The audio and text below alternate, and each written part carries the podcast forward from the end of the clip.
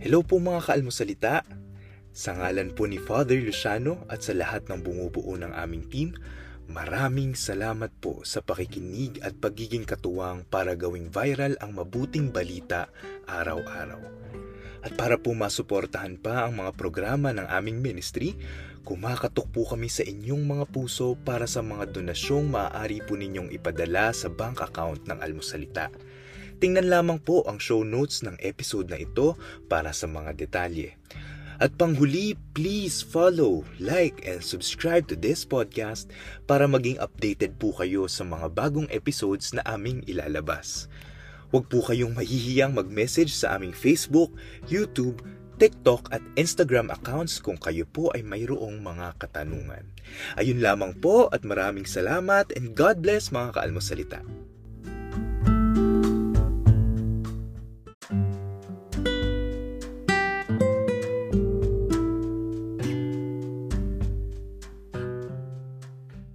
Magandang araw sa inyo mga kaibigan. Ito nga ating almusalita sa araw na ito, May 21, araw ng linggo, kaya huwag makalimutan magsimba. Ang ebanghelyo natin ay Matthew 28, 16 to 20. Sabi ni Jesus, Go therefore and make disciples of all nations. Baptize them in the name of the Father and of the Son and of the Holy Spirit.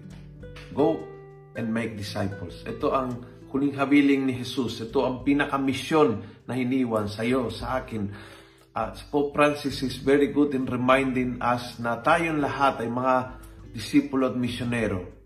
Ang pagiging misyonero ay hindi nagaganap lang kapag ikaw ay nagpunta sa isang dayuhang bansa o kung ikaw ay naordenahan pare at ipinadala sa isang uh, malayong lugar. Ang misyon ay hindi nagaganap sa malayo, nagaganap sa lahat ng dako. Ang misyon hindi pinapatupad ng mga pare o ng mga dayuhan lang, pinapatupad ng bawat na binyagan. Go and make disciples ay ang pinakahangat ni Jesus para sa iyo at para sa akin. Dahil alam niya na kung talagang pinapahalagahan mo ang isang bagay ay binabahagi. You cannot stop talking ng mga bagay na, na talagang mahalaga sa iyo. Pag may nangyari na maganda, gusto mong ikwento ito sa mga taong mahal mo kung talagang may nangyari, uh, halimbawa, let's say, naka-aksidente sa kanto, uh, sinasabihan mo yung mga dumadaan, oy, ingat, ingat kayo, may aksidente dyan. Kumbaga, ang balita ay by nature nice nating ibahagi. Now, kapag yung balita ay mabuting balita, lalong gusto nating ibahagi. Kaya mensahe ni Jesus is to really live your faith para ang pananampalataya mo ay talagang mahalaga sa iyo, you have to share it.